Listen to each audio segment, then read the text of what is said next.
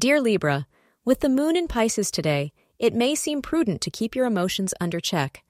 You must ensure that your emotions do not impact any critical decisions you must make today. If something is upsetting you, don't waste your time trying to figure out why it is bothering you. Just take care of it in a diplomatic manner. Before you stretch your wings and fly, remember to toss caution to the wind and follow your heart. This is only a temporary blip on the radar. Even before you realize it, everything will fall into place. Navy blue is your lucky color. The hours between 4 p.m. to 6 p.m. are auspicious for you, suggest astrologers. You will find that today, there is quite a bit of harmony in your romantic and domestic life.